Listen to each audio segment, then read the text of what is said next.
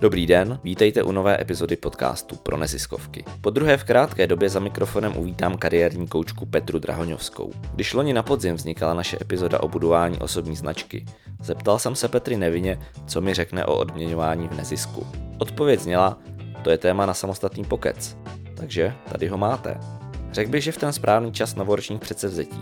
Máte nějaké? Pokud ne, tak věřím, že vás dnes inspirujeme Ostatně, kdo by nechtěl být za svou práci lépe odměňován? Věřte, že toho není nemožné dosáhnout. Než si řekneme jak na to, tak tradičně poděkujeme. Podcast vám i dnes přináší spolek CRM pro neziskovky. Informace o něm najdete na webu www.podcastproneziskovky.cz. CRM pro neziskovky pomáhá nezisku od roku 2013 s digitalizací a s implementací systému Salesforce. Teď už přeji hezký poslech a pojďme na to.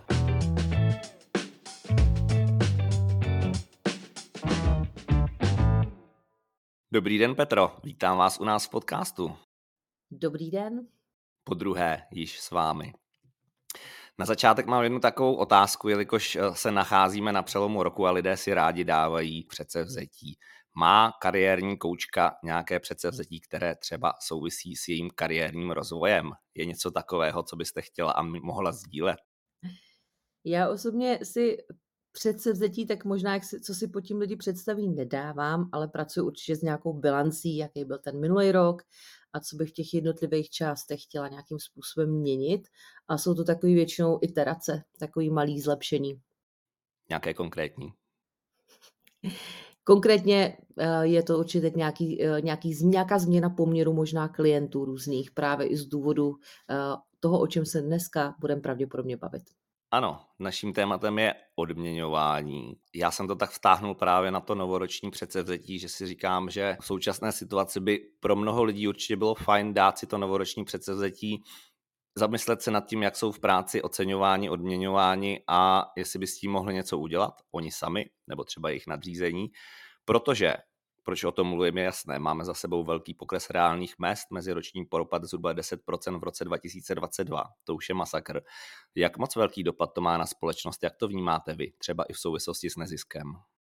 Určitě si myslím, že to je jako téma, který se už eh, probírá jak v té odborné veřejnosti, ale tak samozřejmě i po hospodách a tak dále. Myslím, že to asi každý cítí. A ono je samozřejmě otázka, jak moc to cítí ty eh, středně příjmový a, a ty slabší. Většinou se samozřejmě říká, že ta, tyto věci dopadají eh, nejvíc a jako nejtíže na lidi, kteří nevydělávají prostě tolik. A samozřejmě v tom nezisku víme, že ty mzdy v průměru prostě jsou spíše průměr a podprůměr nějakého stavu jako příjmů v České republice. Takže dokážu si představit, že samozřejmě ta situace není růžování v tomhle sektoru. Na druhou stranu Eh, je tady, eh, nebo ne na druhou stranu, ale možná ještě navíc k tomuhle z tomu eh, tématu, je to nějaká otázka budoucnosti, protože pokud samozřejmě neziskovky mají nějaký typ fundingu, který není závislý na těch veřejných zdrojích, ale právě třeba na nějakém soukromém, soukrom, soukromém dárcovství, ať firmním teda nebo jednotlivců, tak samozřejmě tam už ty neziskovky, aspoň třeba v mém okolí, jako teďka pocitují dopady a asi to nebude úplně lepší v příštím roce, takže ty výhledy eh, nejsou samozřejmě úplně optimistický asi v žádném sektoru, včetně toho neziskového. Vnímáte to tak i třeba při rozhovorech se svými klienty? Z části ano, z části ne, protože uh, asi bych řekla, že ne, uh, převaha mých klientů jsou ze soukromého sektoru a s těma neziskovkama spíš pracují na nějaké konzultantské bázi, uh, já, že já do nich třeba vstupuju, nebo jsou to mý kolegové, mám tam hodně kolegů samozřejmě. Takže uh, mám do toho vlet jako trošičku možná tou jinou optikou a možná právě samozřejmě z toho důvodu, eh, že ta služba jako těch individuálních konzultací eh, jako není úplně eh, nejlevnější, to znamená, ono to nějakým způsobem i implikuje tohle, tohle to, že těch klientů samo o sobě jako nemám tolik. Na druhou stranu, když se třeba podívám na moji spolupráci s Chiquitas, kde vlastně se rekvalifikují ženy do technické sféry, tak eh, je tam hodně velký procento eh, žen, holek, který prostě z neziskového sektoru odcházejí, aby prostě se uživili eh, v budoucnu. A jako vždycky většinou tam ten komentář je klasický, mám to ráda, je to sféra prostě, která jako nějakým způsobem mě třeba uspokojovala, co se týká jaký vnitřní motivace, ale prostě nevidím tam tu budoucnost. No právě, co s tím? Já jsem si tady našel, že český průměr v neziskovém sektoru je nebo se pohyboval kolem 27 tisíc korun, což je pod průměrnou mzdou poměrně výrazně. Eh, myslíte, že ty další propady a inflace budou mít nějaké eh, dlouhodobé vlivy na pohyby právě, že lidé eh, začnou zvažovat, jestli v tom nezisku zůstanou, nebo jestli se začnou hledat práci mimo, anebo třeba ty rekvalifikace, jak jste zmiňovala, Čekýtas například IT?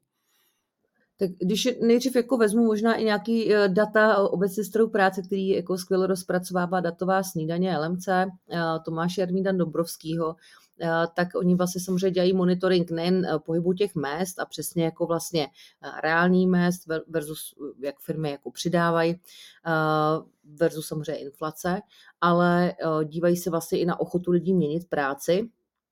A ono Eh, samozřejmě ten faktor vlastně hledání lepšího výdělku eh, určitě roste na jeho důležitosti, protože samozřejmě, když se daří, tak ty lidi jako primárně hledají práci, aby třeba uspokojili nějakou, eh, nějakou svoji právě vnitřní motivaci nebo sebeuspokojení v té práci.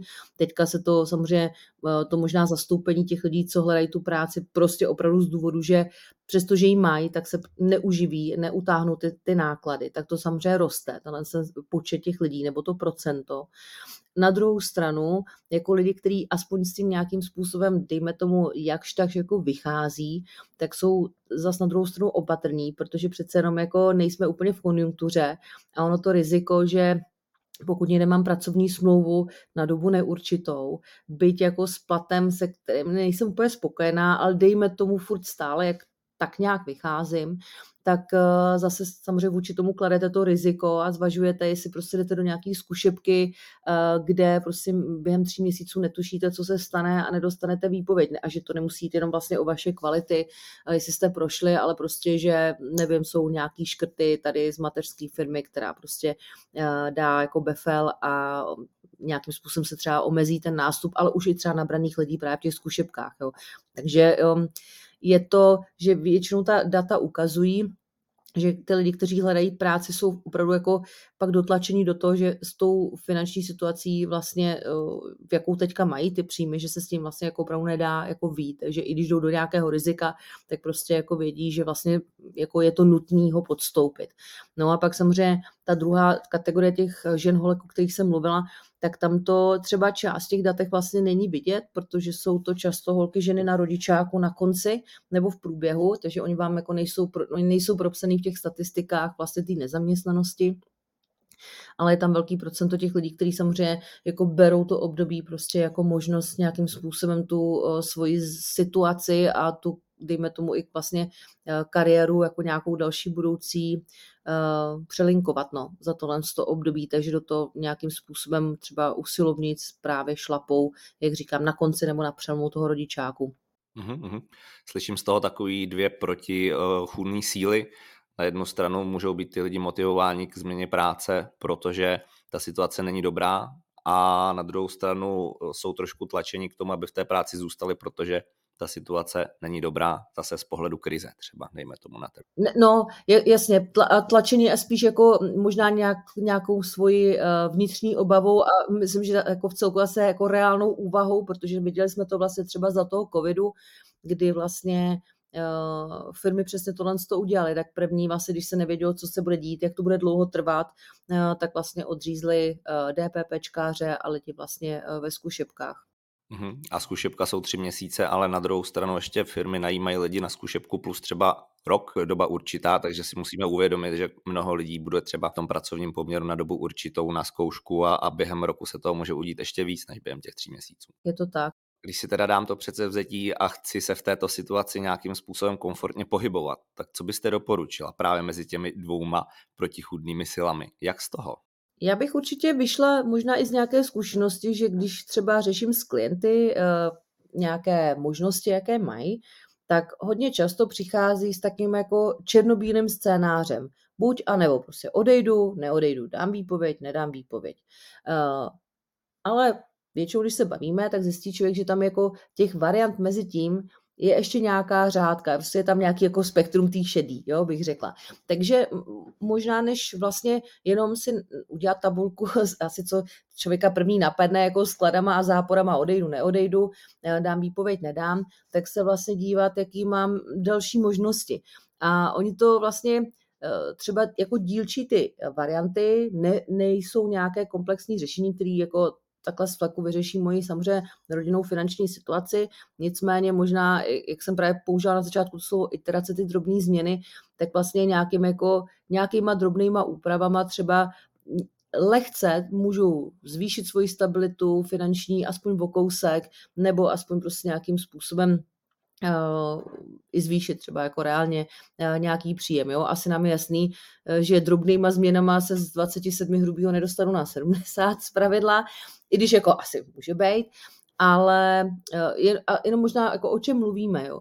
tak určitě třeba, co mě, vlastně když jsem se sama nad tím zamýšlela a jsem se koukala, jak třeba fungují často lidi právě na volné noze, který jsou ale často taky zaháčkováni, dělají třeba nějaké projekty i pro ten nezisk, tak vlastně eh, se koukat na ten přesah z toho segmentu, eh, koukat se na nějaké formy úvazku. Ona je vlastně jako eh, ještě taková paradoxní situace, s kterou jsem se teď párkrát setkala, že i ty neziskovky, které začaly omezovat vlastně třeba svoje nějaké výdaje pravidelné měsíční kvůli cashflow, právě třeba kvůli trošičku poklesu toho, toho dárcovství, a když vlastně se podíváme na to, čeho je teda na trhu práce nedostatek, tak to jsou part-times jako obecně částečné úvazky. Nicméně třeba v tom nezisku jsme na to naopak jako zvyklí, že tam to je často realita a naopak lidi, kteří někteří hledají full-time, tak je to pro ně těžký najít. A teď jsem se opravdu setkala s několika jako situacema, kdy vlastně lidem, kteří stáli o full-time, byl paradoxně nabízen ten part-time právě prostě z těch jako ekonomických důvodů.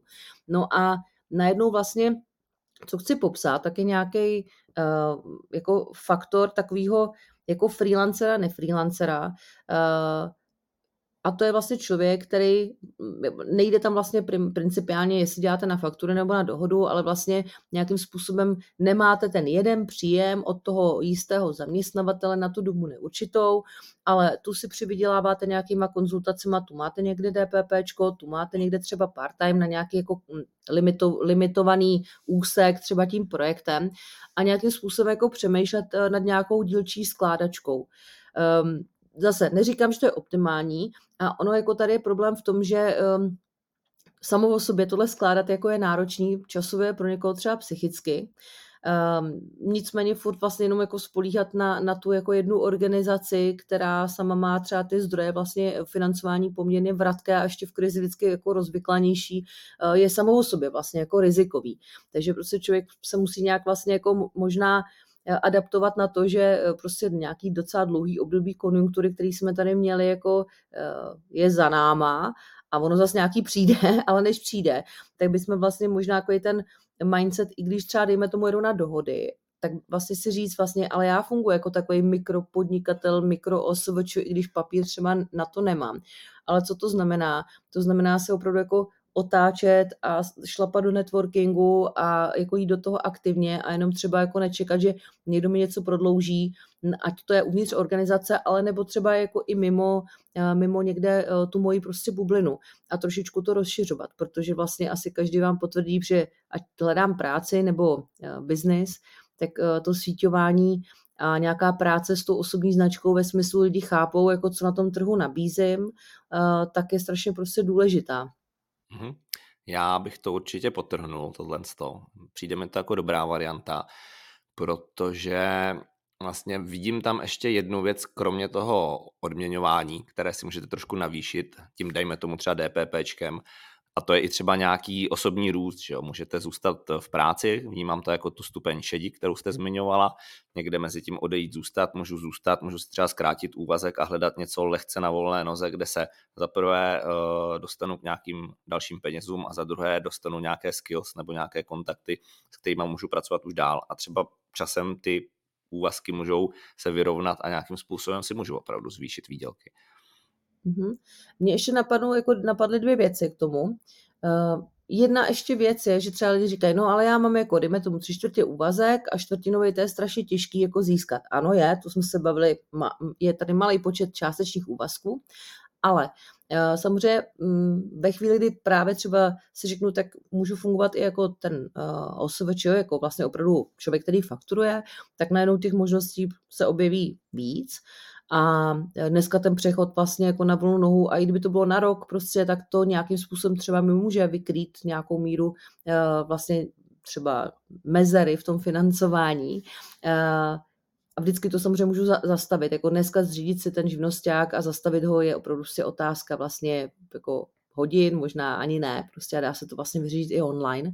Takže ne, jako možná nebát se tohodle a zároveň i trošičku si třeba popřemýšlet, co, co jako můžu optimalizovat, co si můžu dohodnout, protože ne vždycky vlastně jako eh, a často i bych řekla, že hodně lidí, zejména v těch malých neziskovkách, vlastně všichni vidí do těch peněz, jo, prostě tak všichni jsme psali ten projekt, všichni známe ten rozpočet, je tam přesně daný, neříkám, že všude, ale jako často, a uh, tak asi mi jako jasný, že si tady nikdo nevyskakuje na můj úkor, všichni jsme na tom jako bytí stejně třeba, ale můžeme se pobavit, jestli právě, nevím, můžeme být flexibilnější, jestli si můžu prostě, nevím, opravdu uh, tu práci vzít domů, pokud teda nedělám klientskou práci a nějakým způsobem snížit třeba ten, tu časovou náročnost takovouhle nějakou optimalizací, ať technologickou teda, nebo říkám prostě nějakou dojezdovou a tím se mi vlastně vytvoří o kousíček víc času na, nějakou tu, na ty nějaké moje další aktivity a možná i právě třeba na to, že ten čas na to hledání, ono sám o sobě jako něco, uh, něco požere, jo? nebo jako na ten networking samotný, když to, když to takhle řeknu. Takže uh, zase jenom beru nějakou praxi, ať mojí nebo v minulosti některých klientů, že to, že mám na papíře, že to je, nevím co, tři čtvrtinový úvazek a teď tam sedíme v kanceláři, protože jsme takhle zvyklí a jako máme se rádi, rádi, rádi tam chodíme, je jako jedna věc, je to fajn. Na druhou stranu, když prostě je nějaké jako krizový období do jisté míry, tak možná se zamyslet jako nad tím, jestli některé jako věci právě uh, neoptimalizovat abych získala právě třeba ten čas, který je určitě jako cený na to, abych se nějakým způsobem otáčela. A ještě jsem chtěla říct jednu věc, tak uh, možná bych se tak jako zamyslela nad tím, co můžu dál jako uh, nabízet na tom trhu, ať jako uvnitř samozřejmě té organizace, často říkám, ty zdroje pak prostě nejsou, když do toho vidíme, uh, když to je malinká organizace, když to je větší, tak možná bych se ptala na ty možnosti, komunikovala bych tohle téma, a taky bych se jako zamyslela, jestli, nevím, když někde dělám neziskovce, projektáka, nějakého metodika, že se jako nedrže té škatulky, že vlastně přemýšlet, co na tom trhu práce můžu nabízet uh, jinýho, nebo že možná ve firmním světě se ty věci jako jmenují jinak, uh, nebo vlastně, že já si uspokoju v té neziskovce nějakou odbornost, ale jsem třeba ochotná uh, dělat nějakou třeba podpůrnější činnost v nějakým firmním, třeba v tom firmním sektoru. Jo. Takže jako nebejt upnutý možná i na tu jako jednu věc a na to téma té pozice a trošku se na to podívat vlastně, jaký mám dovednosti. Buď to někdo se takhle s nějakým způsobem upskilluje, že si doplňuje třeba ty technické věci, technologické, No, a nebo jenom vlastně přemýšlet, říkám, jestli jako nejsem ochotná i dělat něco, já teď nechci říct úplně jako pod mojí úroveň, ale um, někdy možná nějaká jako podpůrná činnost uh, může být jako uh, spíš jako nějaký kus pragmatického řešení, ale to neznamená, že zahazuju jako za zády svoji kariéru. Mm-hmm. Prakticky bych k tomu řekl, ještě mě hodně pomáhá, jak jste říká úplně na začátku, hodit si to do tabulky nebo na papír nebo kamkoliv. Tyhle myšlenky si někam sepsat a přemýšlet právě v čem se profilovat a e, kolik těch směrů třeba i utáhnu. To je moje otázka, možná taková jako velice stručná, poprosím. E, když jsme udělali úkrok, e, jak tohle zvládnout, aby ten člověk třeba nevyhořel, když si nabere dvě, tři práce, dejme tomu, nebo jednu práci a nějaký dva, tři mini úvazky, tak přece jenom ta pozornost je trošku roztříštěnější a dává to docela zabrat, abych dokázal jako přeskakovat mezi jedním, druhým a třetím projektem, dejme tomu. Co byste doporučila uh, velice jako nějakých pár bodů? No určitě bych se nejdřív zamyslela vlastně, jaký je člověk sám jako naturel jako osobnosti, protože jsou lidi, kteří pro, jako pro někoho je to střídání ten odpočinek, že od jedné práce si odpočinu tou druhou a naopak a to střídání mě vlastně nabíjí ve výsledku. Eh, pro někoho je to ten opak, přesně jak jste říkal, že eh, může to být ten stresor, to, že to je vlastně náročný A většinou to zjistím, asi už jako, že to, máme tu zkušenost, že jsme dělali různý typy prací i v rámci třeba jednoho zaměstnání, že někde jsme najednou sám toho nakupilo třeba víc a tak dále. Takže samozřejmě eh, člověk si první asi musí nějak reflektovat tu svoji minulost, jako jestli tohle je ta cesta, protože možná třeba ne, jako není jediná. A mm, pokud ano, tak si to fakt jako hlídat, protože samozřejmě co je problém, tak je uhlídání si nějakých externích spoluprací a part-time tak, aby to byl ten reálný čas, aby člověk pak na čtvrt úvazek sice nebyl placený, ale dělal jste na půl, tak to nebude ta úplně nejefektivnější cesta. A to je pak přesně ta cesta k tomu jako vyhoření. A to je o nějaký sebedisciplíně si to monitorovat, protože opravdu pokud si nezvyknete sami uh, si, si ty věci zapisovat, tak pak jenom jako jít za někým nadřízeným, hele, mám toho moc, eh, to, je, to není jako zadání, pojďme to řešit, že jo, ale mám tolik a tolik hodin přes čas na těle věcech, je najednou už prostor pro konstruktivní diskuzi. Mhm, jasný. Tak pojďme se posunout k další otázce, kterou jste nakousla, jdu za svým nadřízeným. Pokud se tedy uh, rozhodnu, že dejme tomu, to není úplně má cesta jít uh, do vícero úvazků, a nebo uh, si to chci vyzkoušet, ale zároveň chci jednat na polité své práce. Půjdu za šéfem. Co mu mám říct, když chci dosáhnout toho, aby třeba má práce byla lépe odměňována?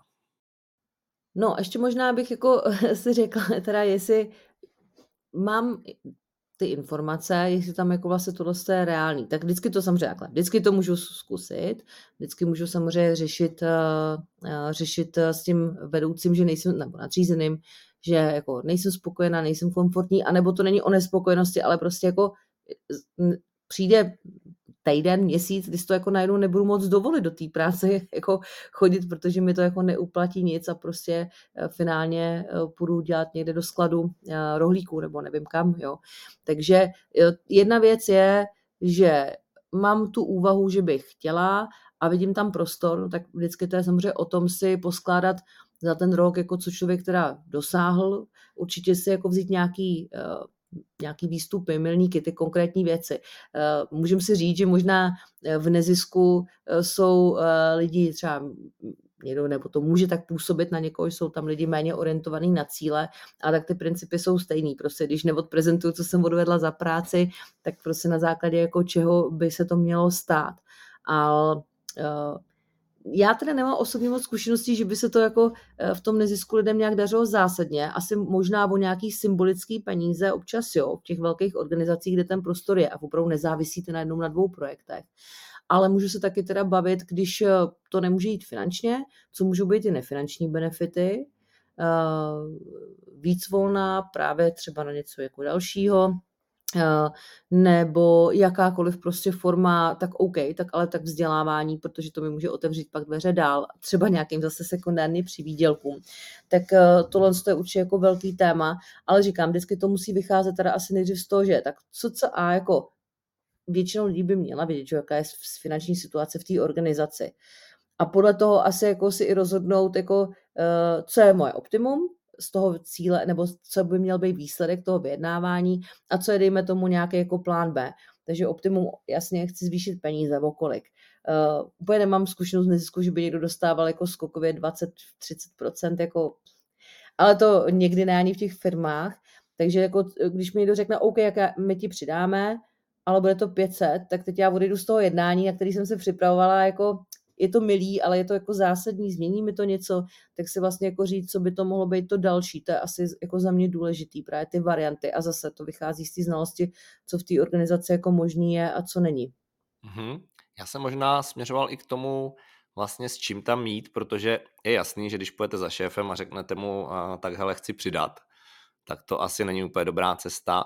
Jestli to třeba neotevřít otázkou, co můžu právě udělat víc, a řešit právě uh, třeba nějakou náplň práce, nebo jak jste říkala, uh, ty další možnosti, co, do čeho se můžu zapojit v té neziskovce. A nebo i to uh, souhlasím, že odměňování, bavíme se celou dobu odměňování, ale to nejsou jenom peníze samozřejmě. Může to být i to vzdělávání, a nebo třeba, jak si říct, o zvýšení odměny budu dělat méně za stejné peníze, když už na to není prostor. Možná eh, to, co jste zmiňoval, Lukáši, tak určitě jako dává smysl, co můžu udělat víc. Je otázka, jestli vlastně jako eh, té krizi, třeba pokud opravdu vím, že se už škrtá třeba v té organizaci, nebo že to je opravdu na knop, že nemáme třeba, nevyšly nějaký projekty, takže už prostě ta organizace dělá nějaký jako buffer na to, aby se na to připravila, tak jestli vlastně jako um, to je to, ten dobrý timing, určitě to není od věci, vždycky ukázat tu proaktivnost, že jenom nechci brát, ale jako můžu něco nabídnout. Um, myslím, že to je super určitě jako v době, kdy se té organizaci daří, protože a taky možná, no, ono hodně z nás a uh, já sama asi uh, bych mohla šáhnout do, do své historie nedávný i dávný, uh, že člověk možná to podcení v té době, kdy se té organizaci daří a jako neřekne si, protože možná to v tom nezisku není až tak obvyklý, ale pak prostě, když se teda nedaří, tak, vy, a, tak a všichni většinou přijdou s podobným, tak už není často jako kde brát, jo. Tak to mě ještě jako napadá vlastně takové jako uh, možná fakt myslet na to i v průběhu. Uh, protože v té krizi to je prostě vždycky jako objektivně těžký a ta organizace, ať to je šéf, váš vedoucí nějakého týmu, tak prostě vám jako na jeden váš požadavek vysázejí 20 eh, prostě faktů, který vy musíte odkejvat, říct, no, jako je to pravda, no. Eh, vyhodili jsme pár lidí, prostě končí projekt, OK, to je taky pravda, jasně. A teď jako přijdou s tím, tak jako kde brát. Takže člověk asi třeba tyhle ty věci z části vnímá a vidí ve svém okolí, uh, tak proto říkám, že možná i ty jako plány B si připravit, ale asi bych na to nerezignovala, to jako zase ne, zkusila bych to, proč ne.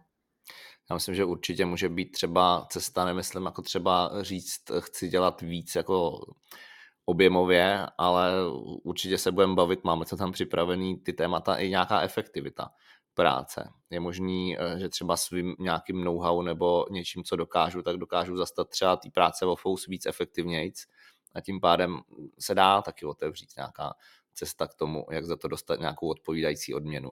Ale mm, pojďme dál, posuňme se k tomu, zajímal by mě právě, když už eh, otevřete tohle téma u zaměstnavatele, snažíte se být proaktivní, snažíte se ukazovat, že, eh, že máte nějaké eh, vlastnosti, které by mohly vést k tomu, že vás lépe ocení, tak je nějaký bod zlomu, kdy už je dobrý to vzdát a začít se porozlížet jinde, kdy si řeknete, jako už, už, už to nemá smysl, protože to vedení nějakým způsobem nereaguje, nebo, nebo to je zakletý. Já osobně jako to vnímám, že to je nějaká jako míra začínající frustrace. Že si myslím, že jedna věc je jako nespokojenost a že fakt jako počítám, mám to na knop prostě s financema a druhá věc je fakt frustrace, že už to nejde, anebo zároveň vlastně ono to často jde ruku v ruce, samozřejmě peníze mám tak akorát, ale když se do toho ještě zamíchá právě eh, větší najednou tlak, protože se může stát, že nějaký lidi byli propuštění a my, co jsme tady zůstali, máme stejné peníze, ale dvoj, jako ještě víc práce, tak to pak samozřejmě, eh, co člověk unese, je hodně individuální asi že záleží prostě, jak je moc jako od, v oddaný tomu tématu, prostě co by pro něj udělal, ale hodně bych si jako eh, hlídala takovou tu eh, psychosomatiku a možná i vlastně jako neignorovat nějaké svoje pocity. A ono tohle, když se vlastně otevírá nějaký téma syndromu vyhoření, že tak to je prostě plíživá záležitost. To, to se nestane většinou ze dne na den. To pak je většinou ten konec, jako kdy fakt člověk vyhoří, nebo nám prostě opravdu skolabuje tělo a tak. Ale většinou jako je to otázka měsíců, někoho třeba let. A tyhle to jsou to jako by ty kapičky, které tam, eh, který tam jako se tomu přidávají prostě a plní se postupně ta sklenice. Takže hodně bych jako byla vnímavá k tomu, co se děje, jak mi to tam vlastně vyhovuje a furt vlastně si nějak reflektovat, jestli i přes třeba ty problémy furt převažují ta pozitiva. Protože jakmile se to překlopí do té druhé roviny, tak nejen, že vydělávám málo, ale začínám se nabídat prostě kupu frustrace a jako s kupou frustrace pak hledat jinde práci není jako úplně optimální setup.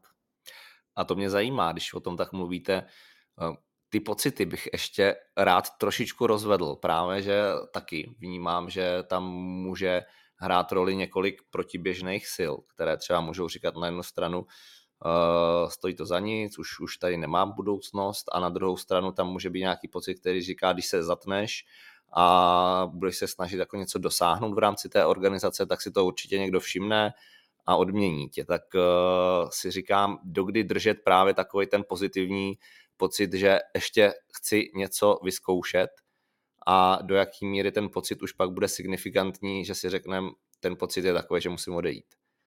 Já bych hodně byla opatrná s tím, že jako něčeho já dosáhnu a někdo nějak, a nějak zatím jako přijde ta automaticky ta odměna. To, pokud to samozřejmě nemám takhle ve smlouvě, což jako může být, že prostě uh, jsou, ale zase v tom nezisku to teda tak často nevídám, ale někdy třeba vní, vnímám, že se lidi kousnou a odcházejí z práce později, než by bylo záhodno, že fakt už ta frustrace je jako hodně nahoře ale čekají třeba na nějaký roční odměny. Jo. Tak to samozřejmě jako i přes všechno, jak to reflektuju, jak se řeknou, prostě si to spočítám a jako o to nechci přijít, takže to se kousnu. Úplně v tom nezisku třeba si říkám vlastně jako, co by to muselo být, abych vlastně, protože dostávám plat, systém odměn úplně není tak jakoby běžný a když je, tak si nevnímám, že by byl nějak zásadní. Asi málo kdy jsem se, nebo asi jsem se nesetkala já osobně, neříkám, že to neexistuje, že prostě by to byla odměna roční nebo za, nějaký, za nějakou projektovou práci prostě v řádu jako desítek, třeba tisíc, že to je signifikantní. A pokud prostě já jsem na pokraji syndromu vyhoření a pak možná bych někdy dostala dva tisíce, tak je otázka asi jako docela jasná, že se mi to asi pravděpodobně nevyplatí, že se mi to na zdraví podepíše rozhodně, rozhodně více. Uh, takže první věc je jako, uh, co by to bylo. Já tam hodně často vnímám takovou jako kolegialitu, která samozřejmě i v tom firmním světě a v tom nezisku možná ještě jako vokud víc, že prostě jsou to ty srdcovky, často pro ty lidi ty projekty a, a ty kolegové a že je v tom jako nechci nechat, uh, což je určitě fajn, ale možná si pak třeba říct, jestli člověk by měl vždycky prostě myslet primárně na sebe. Já vím, že to zní možná jako strašně eh, v něčem jako drsně nebo sobecky, ale tak to je přece základ jako práce s lidma a když chci pomáhat, tak musím nejdřív prostě já být v pohodě, protože jinak samozřejmě nemůžu jako posílat dobro jakoukoliv cestou a formou uh, dál jako zdravě. Takže myslela bych určitě na sebe a opět, jako co si nezařídím nemám ve smyslu v tom, že pokud nemáme nějaký proces nastavený v té organizaci, že automaticky po ukončení si sedneme a bavíme se, co dál, tak prostě ten člověk musí jako sám si na tyhle věci myslet, protože to vůbec neznamená, že mám zlýho šéfa, nadřízenýho, nadřízenou, ale prostě každý má toho nad hlavu. A pokud to opravdu říkám, není jako zakotvený v nějakých procesech a, a lidi se o to neřeknou, tak uh, málo kdy se to stane. A taky proto i se říká, že často uh, nejlepší podmínky si vyjednám, když prostě práci měním, než když jsem vlastně v rámci toho zaměstnavatele, protože to je vždycky těžký najít ten jako dobrý moment a vlastně jako uh, říkat si o ty peníze zaběhu a třeba jako když máte pocit, že ostatní ne, si neříkají a teď jako proč já bych teda, že lidi i často svádí takový ten jako vnitřní souboj, že vlastně zároveň by si chtěli vyjednat a zároveň jako obhajují tu organizaci, kterou třeba mají rádi, nebo tu práce, je to taková trošku jako schizofrenie, no. Mm-hmm. Ještě mě napadlo, když jste mluvila o tom, že by člověk měl myslet na sebe, je to zdraví, tak uh, když letíte letadlem a vypadnou vám kyslíkové masky, tak si taky nasadíte masku nejdřív v sobě, abyste mohl pomáhat ostatním. Jako já furt říkám, že prostě fungujeme na trhu práce, ať děláme v nezisku, ve veřejné sféře nebo v biznise, tak furt ten princip je prostě trh práce. Takže Organizace má peníze a potřebuje odvíct práci, my máme know-how a přistupujeme na nějaké podmínky. Jako tečka. A samozřejmě jako je super, když se cítíme v týmu dobře a odpovídá to našim hodnotám, je to určitě důležitý právě prostě i pro nějaký jako výkon, aby jsme tam toho vydrželi a byli jsme tam spokojení a tak a tím podávali zase lepší výkon, ale je to prostě um, je to furt trans, tra, transakce nějaká a stejně tak, jak prostě ta firma, když přijde přesně tady věc typu covid, tak prostě jako ne, nekouká, že jo, prostě na nějaký pocity odřízne, co jako není nutný držet, aby prostě přežila a mohla tady fungovat dál. Tak stejně tak vlastně uh, si říct, že takhle bychom se vlastně měli chovat jako i my, v tomhle jako, mí, jako jednotlivci jako do jistý míry sobecky. Ale to není zase jako neférově. To si tak často totiž lidi jako spojují, že já budu jako sobec a eh, někdy jako horší slova používají, že nechtějí být ale já přece, když se rozhodnu odejít, tak eh, vůbec nemusím přece za, za sebou bouchnout dveřma, já můžu nabídnout nějakou třeba externí spolupráci, můžu mm, říct, že tam třeba eh, jsem ochotná věnovat tomu ještě pár hodin, nevím, eh, jakou dobu, kdy tam podpořím nastupující kolegy nebo ty, co tam zbyly. A tohle pak dělá ten rozdíl. To, takže určitě jako já myslím na to, abych nějak fungovala, protože stejně to dojde do bodu, kdy prostě, kdy, když se neuživím, tak eh, stejně prostě pak jednou jde odejdu. Tak proč to nějakým způsobem hnát do extrému? Je dobrý to řešit včas a proto je ten jako průběžný náhled na tu věc jako důležitý. No ale pak prostě jednat férově neznamená jako neodejít a zároveň jako neodejít neznamená jednat neférově. Tady bychom asi eh, měli zmínit jedno slovo reputace protože to je i důvod, proč to nej, nenechat zajít eh, do toho vyhoření, že? že i když odcházíte, tak byste za sebou měli nechat eh, pořádek a dobré vztahy a ono se to líp dělá, když nejste úplně semletý tou organizací a nekoukáte jako eh, kdy už konečně budu moc odejít a pustit tu tušku.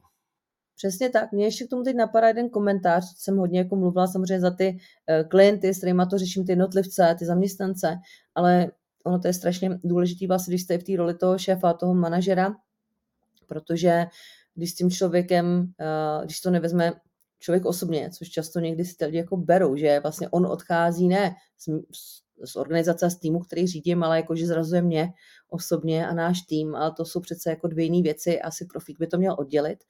Eh, ale čím líp se rozloučím s těma lidma, tak tím můžu očekávat přesně eh, vzájemnou lepší zpětnou vazbu, jako ve smyslu prostě o naší organizaci se nebude mluvit blbě, eh, ve smyslu přesně ten člověk, i když odešel, tak nám je ochoten podat pomocnou ruku, třeba když něco bychom předá, nestihli si přát tu agendu, eh, pomůže nám třeba i eh, rozhodit sítě do svý sítě, co se týká někoho, kdo by třeba po něm tu agendu vzal, takže to jsou jako strašně důležité věci, plus když se když už taky jako je nějaká krize, všichni to nějak cítíme, si myslím, že jako úplně všichni jsou, jako nejsou úplně v pohodě, asi jsme všichni v takovém eh, střehu, co se bude na tom trhu dít a tak dále. Uh, tak ty lidi, kteří zůstávají v těch organizacích, neodcházejí, tak většinou na ně je naložená větší agenda, říkám, uh, část lidí se třeba propouští a i to vlastně, nejen jak se rozloučím to, jak se rozloučím s tím jednotlivcem, ať já ho vyhazuju, nebo on teda sám odchází, strašně moc ovlivní že, tu, tu morálku v tom jako zbytku toho týmu. A tohle, co třeba právě eh, je důvod, proč eh, třeba jako v kariérku eh, ta naše, to naše propojení s HR je hodně přes agendu outplacementu, což je vlastně kariérová podpora pro lidi, které, s kterými se teda rozloučíte pracovně a vlastně jim dáte výpověď. A je to přesně v tom, nechci kazit reputaci té firmy, chci se s tím člověkem, byť mu dávám výpověď, jako velmi dobře nějak jako na úrovni rozloučit, dát mu teda maximální podporu a zároveň jako chci ukázat zbytku toho týmu, eh, že prostě eh, pokud by něco takového nastalo, tak se, tak se prostě nějakým způsobem jsme schopní bavit a komunikovat eticky. Jo. Takže ono to prostě má vlastně eh, několik rovin. No. Teď jsme tady možná se dostali eh, od eh, řeknutí si vyšší peněz až k, k, výpověd, k výpovědím, ale ono to jsou prostě propojené nádoby. Souvisí to s tím, o čem se bavíme. A taky se trošku dostáváme do druhé půlky, kterou bych rád věnoval eh, tomu pohledu zaměstnavatele, ale mám tedy ještě jednu poslední otázku, když se bavíme jakoby o jednotlivci, o tom, dejme tomu našemu posluchači, který, který si dal to novoroční předsevzetí, tak pokud mu třeba uh, spadne nabídka na to, že peníze teda ne, ale je možné se nějakým způsobem vzdělávat a zvyšovat ty svoje uh, dovednosti nebo zkušenosti, tak eh, kterým směrem byste doporučila se koukat, eh, dejme tomu, abych si zvýšil tu svoji hodnotu na trhu práce? Co teď, jak se říká, frčí? Když zůstanu v tom našem ranku nezisku, eh, kde vlastně třeba mám cíl tam zůstat, ale chci zlepšit tu svoji situaci a chci se vzdělávat, protože možná v té mojí škatulce ten prostor prostě není na ten růst nějak extrémně do budoucna, tak obecně vidím asi Eh, sféry tři a to jsou nějaké průřezové kompetence digitální, jazykový a možná dejme tomu fundraisingový, protože eh, ať jste teda v biznesu, tak být dobrý eh, obchodník, salesák je vždycky k nezaplacení a taky, když to umíte, tak tam vyděláte dobrý peníze. Ale to samé samozřejmě platí i prostě o tom nezisku. Když dokážete přinést dobrý peníze, tak každý rozumný manažer vás odmění a většinou zrovna když se bavíme o nějaké variabilní složce, tak tady asi jako i v tom nezisku je to docela samozřejmě typické. Takže a je to nějaké specifické know-how, jo? to možná bych řekla, že do jistý míry tady je podceňovaný, eh, co to všechno vlastně ten fundraising zahrnuje, že to není psaní, že jo, jenom projektů, nebo možná spíš jako je to něco jiného.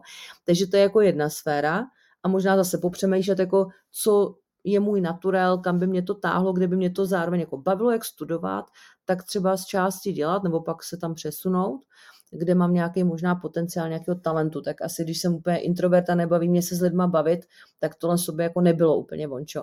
Na druhou stranu zase nějaká jako digitální sféra, to se člověku hodí prostě úplně průřezově dneska všude, to je prostě investice, ať prostě optimalizace nějakých používání nějakých eh, nástrojů pro projektové řízení.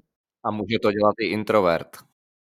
Přes, a přesně, může to dělat introvert, tak je to nějaká práce s datama, která si myslím, že jako je téma, který už jako doteklo a proteklo jako skrz možná uh, ten firmní svět, ale přijde mi, že ne úplně toliko ještě do toho uh, nezisku. Uh, přitom prostě samozřejmě jako data sbírá, sbíráme všichni a má to určitě stejnou hodnotu. Může, určitě to jsou nějaký dneska tooly kolem AI a té automatizace jako čehokoliv, určitě nějaký prostě spousta textů eh, a formálních věcí. Eh, všichni známe, co se s projektama, jako, co se kolem projektu točí, takže tam ten prostor určitě bude obrovský. No a za mě to pak i jsou ty jazykové skills, protože teoreticky si dokážu představit, že nějaký, nějaký podporný, odborný třeba práce člověk eh, zase jako nějaký senior už něčem může aplikovat třeba v zahraničí. Tak to jsou jenom, a možná bychom našli pravděpodobně asi víc věcí, ale to jsou věci, které mě jako napadly, eh, že jsou takový jako nejsnáz aplikovatelný a ten potenciál tam je. A souvisí to s tím, jako kde můžu prostě růst finančně, když chci zůstat v neziskovém sektoru a zároveň, aby to dávalo to vzdělání smysl, že to není jako pro moji zábavu, což samozřejmě taky může být, ale asi v té situaci, co se bavíme, eh, když už teda si to domluvím jako benefit, tak chci, abych prostě se mi to nějak pak propsalo, ta investice minimálně časová eh, do té mé kariéry. Uh-huh. A já tam cítím i jednu věc, nebo slyšel jsem, když jste říkala, že uh, ty podmínky by se měly ideálně vyjednávat, když uh, je konjunktura, a ne když je krize, jako teďka. A zároveň eh, řeknu, že ta krize, která teďka nastupuje, taky jsme se bavili o tom, že nebude do nekonečna. Takže možná je fajn v té době krize právě se dívat eh, po nějakém zlepšení svého know-how, právě abych to mohl uplatnit v době, kdy třeba se ta ekonomika nebo i ten nezisk peníze, kdy se to trošku víc roztočí. A tam já můžu přijít a říct, hele, teď jsem se naučil tohle a pojďme to zužitkovat. Jo. A já možná takhle se obloukem jako vracím k tomu mýmu začátku, jo, co jsem říkala vlastně. Eh, když jsem tady eh, byla s váma na popovídání poprvé, tak jsme se že bavili o značce a o nějakých vlastně, co to teda je a nějaká revize a ono to právě není jako, že o tom, že já si zkouknu, nevím, LinkedIn, CV, prostě když to potřebuju, nebo prostě uh, najednou nemám práci, tak začnu plašit, ale vlastně to je jako kontinuální a stojí to právě na tom, že jsem schopná jako dobře reflektovat uh, tu minulost a koukat se do budoucnosti. Já prostě minimálně to dělám na úrovni vždycky toho roku, aspoň samozřejmě jako ten interval může být jakýkoliv, ale ty další časové úseky, tam už se nám ztrácí ty konkrétní příklady. A ono jako když prostě jako denně s touhle reflexí jako nepracuju, tak ono málo kdy jako od stolu objevíte něco, že se zítra probudíte a wow, tak já mám tuhle jako ideu. To se většinou nějakým způsobem prostě nějakou dobu jako rodí. A i když třeba někdo konzultuje, tak to není, že si jako vzpomněl včera, tak to skonzultuje, vymyslíme to na té konzultaci, ale tak je to nějakou, nějaká kontinuální práce. Takže uh, vlastně ať je krize nebo konjunktura, tak je dobrý tohle to furt revidovat, asi počítat vlastně s tím, že ty krize a konjunktury budou a vlastně i se třeba koukat, co mě fungovalo v minulý krizi. Spousta z nás zažilo krizi 2.8, tak vlastně co vám tam pomohlo jako principiálně, co vás třeba zachránilo, uh, a zkoušet nějaké věci jako replikovat a samozřejmě určitě jako ty, ty technologie to je asi jako klíčový, no. Uh-huh. No, já si myslím, že je důležité to ale říct nahlas, protože mi občas přijde, že ty lidi tak nepřemýšlí. Jako přijde covid a všichni začnou kupovat karavany nebo chaty, jako kdyby jsme tady měli už navždy žít v covidu. Pak za dva roky najednou a budou strašně levný karavany aspoň, ale tak to jsem jenom odbočil. Pojďme teda na to druhé slibované téma a to je, když jsem zaměstnavatel. A třeba i si chci ty zaměstnance udržet, protože to je zase z pohledu zaměstnavatele důležité, aby si udržel dobré, dobré zaměstnance jsou zaměstnavatelé, kteří říkají, tady na tu tvoji pozici, tady stojí deset dalších na chodníku, no ale jakou, v jaké kvalitě, že jo? Budu je muset zapracovat a budu muset doufat, že jeden z těch deseti tady vydrží a bude to dělat tím srdíčkem.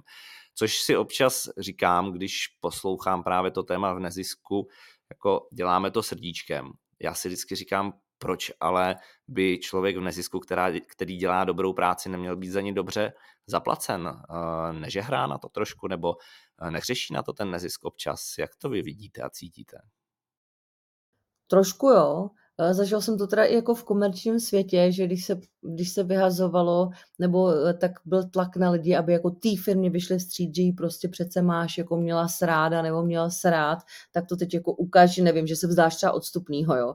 I v tomhle tom módu, jako uh, už jsem to zažila. Takže ono takovýhle jako citový vydírání se najde v různých sférách, ale samozřejmě myslím si, že, nebo určitě jako člověk to vnímá, že možná trošku přesně na to spolíhají ty organizace, že spousta lidí jde samozřejmě od, třeba od začátku, že do toho nezisku s tím, že vědí, že tam nevydělají asi jako milion a jdou tam právě proto, že jim to uspokoje nějaký, jako, nějaký jiný potřeby nebo hodnoty. Jo, takže samozřejmě na tuhle strunu pak se jako docela snadno brnká, na druhou stranu, uh, že jo, ta trpělivost asi každého jednotlivce a jeho uh, situace finanční prostě má své limity a myslím si, že zase, jako než to jako pokoušet a hnát na tu hranici, ať jsem jednotlivec a sama se jako uženu v té práci do syndromu vyhoření nebo do něčeho podobného, nebo jsem ten eh, zaměstnavatel a furt doufám, že přece ty lidi to mají rádi, tak to samozřejmě prostě to vždycky má, že někde nějaký konec a ten většinou prostě už je jako radikální. No, a jako ty radikální situace, prostě kdy vám někdo práskne dveřma, uh, tak nejsou že optimální, protože prostě minimálně nevím, ať to je ve smyslu, že uh, si sebere nějaký složky, něco omylem vám tam smaže a tak dále, nebo na vás prostě pošle nějakou kontrolu, nebo to může být jenom o tom, že o vás jako blbě mluví a vy se snažíte horem dolem marketing prostě nějakým způsobem na něm pracovat poslední tři roky a ono pak někde nějaký takovýhle jednotlivec, když je v nezisku dlouho, má spoustu kontaktů, tak jak se to přesně říkal, no, jsme tady jako malý rybníček, to se jako rozkřikne strašně rychle. A co to ovlivní? Samozřejmě jakýkoliv nábor nějakého dalšího jako schopného člověka. Uhum, Dočkáme se někdy v nezisku změny uh, toho vnímání. A co se musí stát, aby třeba ten nezisk trošičku jakoby změnil uh, ten svůj úhel pohledu? Teď možná, když vezmu třeba jenom ty finance, tak trošku vnímám jako vlastně pozitivní trend, mm, o kterém asi, kdo se pohybuje ve financích, v nezisku, tak mluví se dlouho, že samozřejmě potřeba více zdrojového financování a tak dále. Ale mm, přišlo mně, že i prostě vedle velkých stabilních organizací typu Člověk v tísni, Adra a tak dále, eh, tak prostě spousta těch eh, organizací jako menšího střihu furt vlastně jela primárně z nějakých eh, vlastně SF projektů a tohohle z toho typu vlastně financování. A protože to samozřejmě sebou nese prostě obrovskou zátěž administrativní, tak vlastně ač ty organizace sami vědí, že by měly prostě dělat další aktivity, které podpoří, já nevím, individuální dárcovství, další typ fundraisingu, tak vlastně je to pro ně strašně těžké se z téhle bubliny jako vymotat a že se tam dá domluvit vlastně nějaká lepší odměna, než jste třeba uváděl ten průměr. Tak je to průměr samozřejmě, takže víme, že jsou i ty vyšší částky, ale možná přijde mi, že to jsou právě spíš jako ty neziskovky novějšího střihu, který se trošičku z toho jako vymanili, možná právě proto, že ty jejich zakladatelé jako nadšenci neznali ani nějaký vlastně jako know-how kolem těch, těch ESF projektů a zkoušeli to vlastně jinou cestou, hodně přes to firmní dárcovství a tak.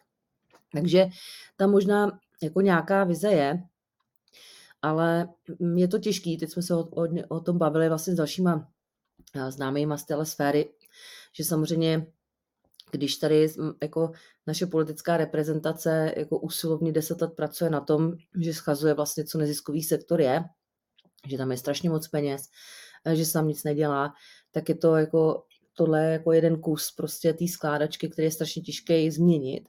A vlastně já jsem narazila na to, že jsem se bavila s bývalýma kolegama, který stále ještě jako dělají na té straně poskytovatele dotací. Já říkám, že to je vlastně neuvěřitelný, že hodinové částky, které jsme vlastně dávali do nějakých metodik, když to byla moje první práce, někde 14-15 let prostě dozadu, tam jsou stále. A vlastně, že nikdo nebyl schopen vlastně jako vylobovat změnu. Říkám, kdo v jakýkoliv profesi ukažte na člověka, který prostě dělá za stejné částky jako před 15 lety. To prostě je úplně jako nonsense. A vlastně ta, ta jejich odpověď právě přesně byla. Ono to je strašně těžký, když by někdo loboval když se podíváte vlastně na to, jaký je tady jako klima politický a obecně v té společnosti a čím bylo vlastně živený, tak vlastně není jako politická vůle. No. Takže je to strašně těžký, zvlášť těch organizacích, které vlastně jsou závislí na tomhle typu financování, eh, protože pak jediná cesta je, že jenom abyste odvedli svoji práci a vůbec tam sehnali člověka, tak vlastně přiohýbáte ten projekt, eh, jak by vlastně neměl být, jenom abyste vlastně dostali jenom abyste vlastně dostali tomu, uh, tomu cíli, který prostě chcete jako odvíst, nebo tu, tu hodnotu, kterou ten projekt má přinést. Takže jako za mě uh, je to jako těžký, myslím si, že bude lehčí to nastartovat tu změnu skrz právě ty neziskovky, možná říkám toho novějšího střihu, který třeba na tomhle tolik nezávisí, protože ten systém změnit je strašně jako eh, běh na dlouhou trať, když tady říkám, byl vlastně eh, takhle tlačený do takové vlastně pozice eh, posledních 15 let. Hmm, hmm, hmm. Ten nový střih uh, zmiňujete sama, že s sebou nese třeba i to více, více financování a, a větší výtlak ve fundraisingu. Uh, říkám si, jestli tohle opravdu není ta cesta i v souvislosti s tím, že když už uh, děláte aktivní fundraising, musíte si to nějak obhájit před tou veřejností a před těma dárcema a tím pádem ukazujete, že jste profíci a že jste efektivní. Taky se tady hodně bavíme o efektivnosti v nezisku a o nějaké profesionalizaci, takže, takže třeba tohle, že by mohla být ta cesta.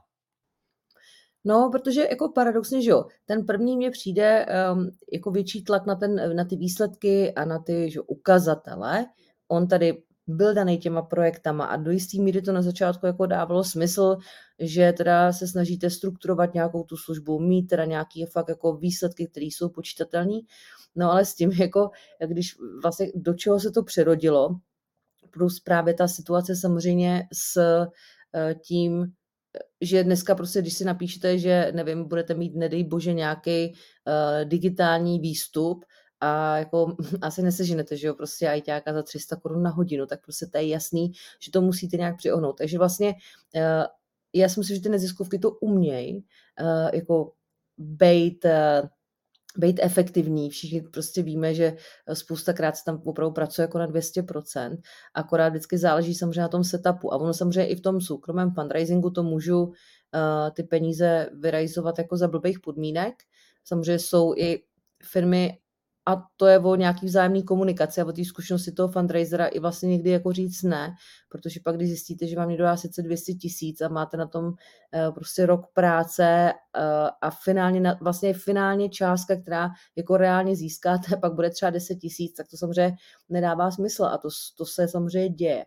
Takže jako není to samospásný, uh, a je to nějaká jako jiná dovednost. Stejně prostě jak nějak ty neziskovky se naučily fungovat s těma SF projektama, prostě to berou jako fakt a vlastně smutnej a nějak jako s tím jedou, tak i tady to je samozřejmě nějaká jako nová, nová sféra a nová oblast jako dovedností, Uh, možná i v tomhle jako edukovat do jistý míry ty firmy, protože mě přijde, že jako ta moje zkušenost říká, že často ta firma se to vůbec jako neuvědomuje, že prostě má pocit, že dává jako skvělý dar 300 tisíc a pak za to prostě dostanete uh, tady uh, do mailu seznam tady 20-30 položek, co jako má být hotovo a zjistíte, že vám to možná opravdu nepokryje ani, ani ty osobní náklady.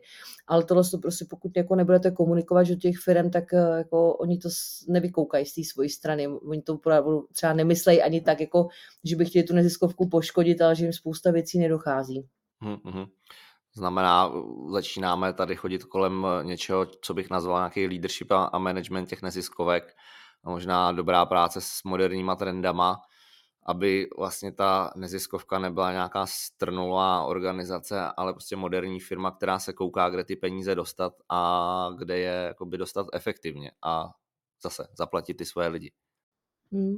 Jo, je to těžký. Já, já samozřejmě tady asi bych se úplně nechtěla pasovat do role, tady jo, konzultanta eh, v nezisku. Hovořím opravdu z té zkušenosti, teď možná jako i za ty jednotlivce, co s nimi řeším na těch konzultacích a tak dále, a kam člověk jako dohlídne. A samozřejmě i z té svojí zkušenosti, to, to jo.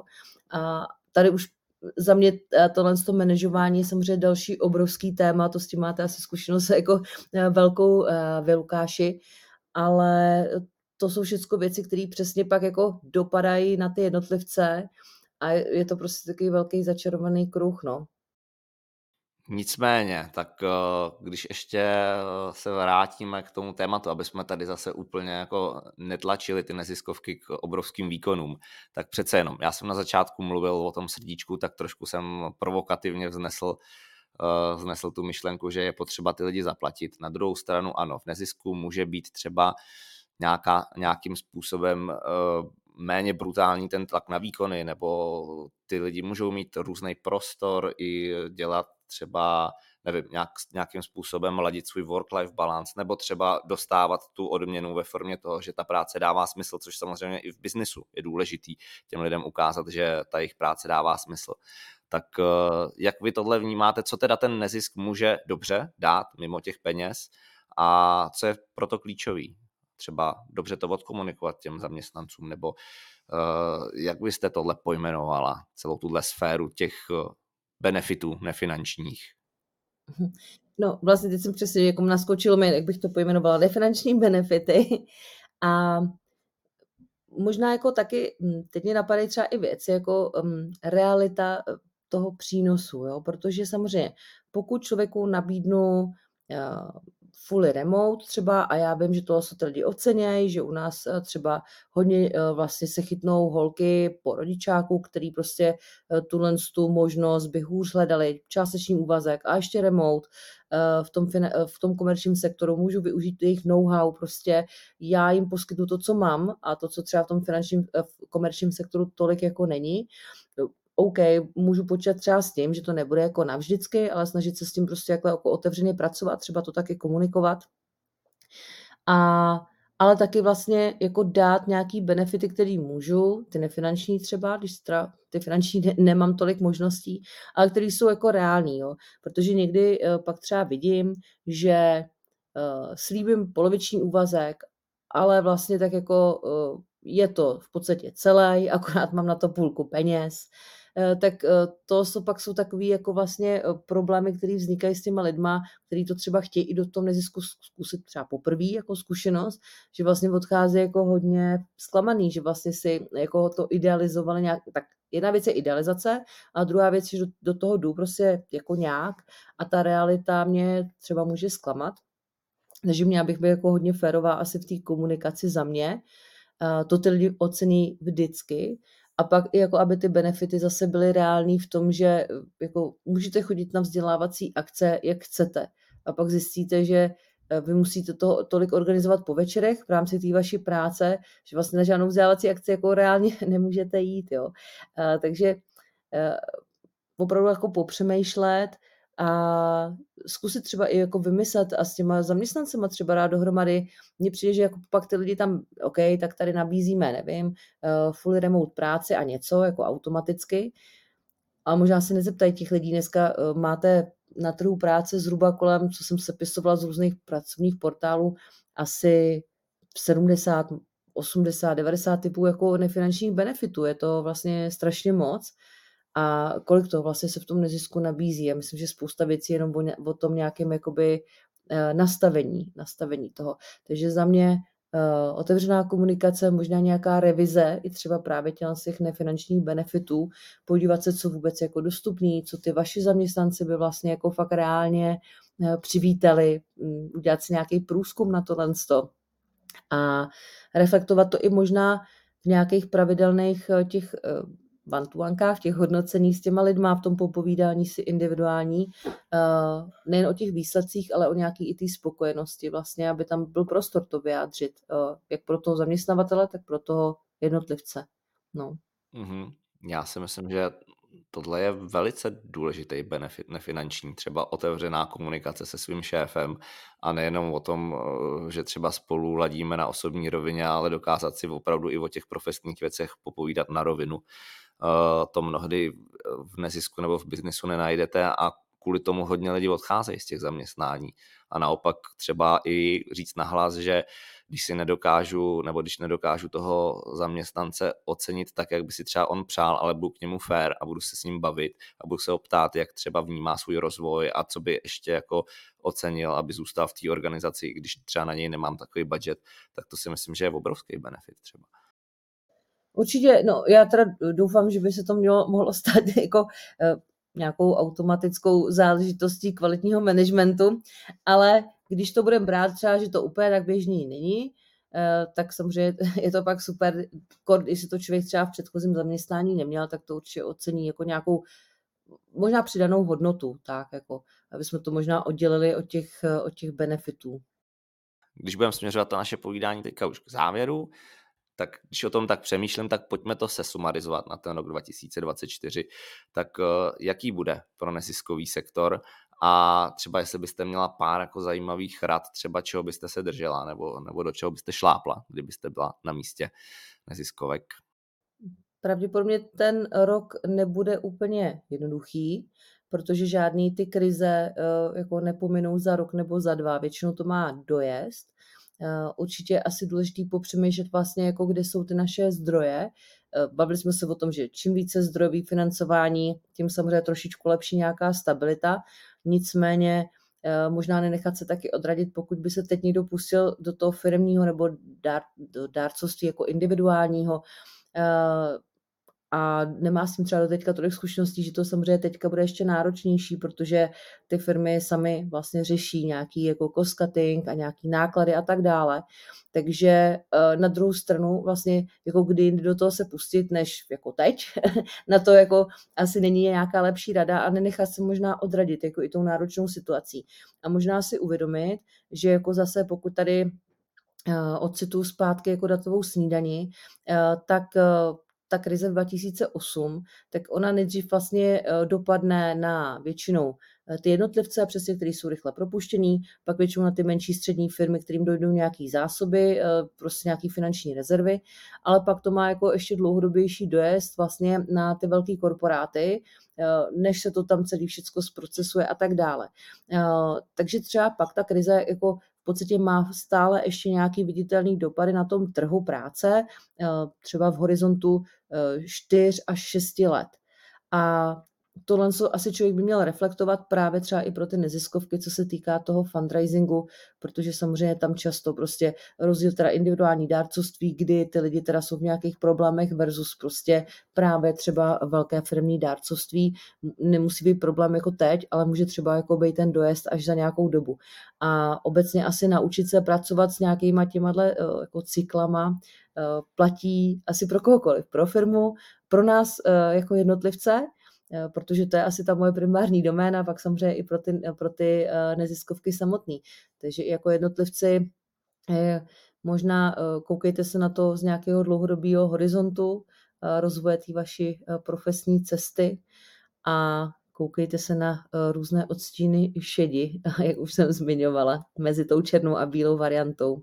Mm-hmm, jasný tomu rozumím, to dává velký smysl. Uh, děkuju. Ještě bych vás doplnil možná takovou jednou doplňkovou otázkou. Uh, nevím, jestli na to samozřejmě najdeme odpověď, ale uh, vy jste zmiňovala krizi 2.8, ale my tady máme takovou jako zvláštní krizi, že jo, momentálně, protože ekonomika pořád šlape tak, že ty lidi neplní úřady práce. Pořád máme tu zaměstnanost na velmi vysoké úrovni a spíš jakoby ta krize se projevuje tou inflací, růstem eh, nákladů. Eh, firmy díky tomu brzdí nějaké své investiční výdaje a třeba brzdí i nějaké dary, nebo, nebo ten fundraising se bude asi dělat hůř. Tak má to nějaká třeba specifika, tahle krize? A, a třeba mi to i vlastně implikuje to, co říkáte, jakoby koukat se po vyšší efektivitě. Třeba i toho jednotlivce. Třeba vlastně já trošku cítím, že ta krize může být způsobená i tím, že vlastně tady nemáme tak vysokou přidanou hodnotu práce momentálně u nás v Česku a tím pádem jsme se dostali do nějaký spirály, z který těžko ven, podle mě, jako pokud se naučíme dělat dobrou a dobře placenou práci, tak s tím můžeme uniknout, spolíhat na nějaké inovace, eh, globální trhy a tak dále. Nevím, jak to vidíte? Určitě jste samozřejmě zmínil jako důležitou věc, kterou uh, zmiňuje hodně uh, analytiků trhu nebo ekonomů, a to je přesně, že vlastně tady dlouhodobě uh, ať se o tom dlouhodobě mluví, že to je jako nějaký politický cíl, tak se proto dlouhodobě tolik jako nedělá, že přesně jako ta práce s tou vysokou přenou hodnotou tady tolik není. Na druhou stranu, jako je i není. Samozřejmě tady furt jsou že jo, prostě nějaký obrovský montovny a tak dále a vlastně jsme dodavatele velké, že jo, prostě pro automotiv německý a tak dále. Ehm, na druhou stranu do jisté míry tady ehm, vznikají nějaký jako, dejme tomu, znalostní a nechci říct jako centra, ale co chci jako zmínit, tak je spousta IT firm, který, nebo spousta globálních firm, který tady třeba v Praze a, a i třeba v Brně má vlastně jako takzvaný IT huby, to znamená Eh, je to firma, která, nevím, třeba Cemex, prostě tady nemá žádnou pobočku jako s cementem, ale a s betonem, nebo, ale prostě jako ajťácké, ajťácké sídlo. A tyhle lidi jsou samozřejmě dobře hodnocený, ale zase furt vlastně se jako jim vyplácíme, že jsme tady jako poměrně uh, dobře furt vzdělaní, uh, s poměrně nízkými náklady, protože ten zbytek toho trhu práce samozřejmě tlačí ty jako ceny dolů. Ale abych to jako uzavřela, protože zase jako ne, eh, asi nějaký obrovský analýzy ekonomický se do toho nechci úplně pouštět, není to můj background, ale uh, co je můj background, tak jsou ty jednotlivci a uh, jako nikdy si nevyjednáte prostě uh, skvělou pozici na trhu práce, když prostě budete tahat za ten kratší konec provazu. A možná se to někomu zdá nespravedlivý, ale prostě je to tak, eh, že tu pozici se zlepšíte vždycky, prostě jenom vyšší kvalifikací. A to neznamená odcházet z oboru, to může být prostě, to neznamená nutně reskilling, to může být upskilling, ale to vždycky, vždycky, ať vlastně budete dělat na jakýkoliv pozici, v jaký části toho trhu, v jakýkoliv části toho trhu práce, tak ty podmínky budete mít finálně lepší. A vidíme to vlastně na tom, že třeba i ten systém jakoby benefitů a nějaký flexibility práce táhne právě třeba ten jako segment IT. Eh, a nejen proto, že tam na začátku jako byly jedny z mála těch podmínek, že to šlo dělat, ale prostě eh, je to něco, co se postupně začalo stávat, třeba co začalo v tomhle sektoru, jako typy benefitů, flexibilita práce a tak dále, začalo v tomhle segmentu a začaly se ty věci stávat nějakým jako do jistý míry standardem. Takže jako tam vidíme, že to jde, že tam jde si vyjednat vlastně kde co, co ještě deset let dozadu prostě jako bylo téměř jako nemožné nebo nepředstavitelné.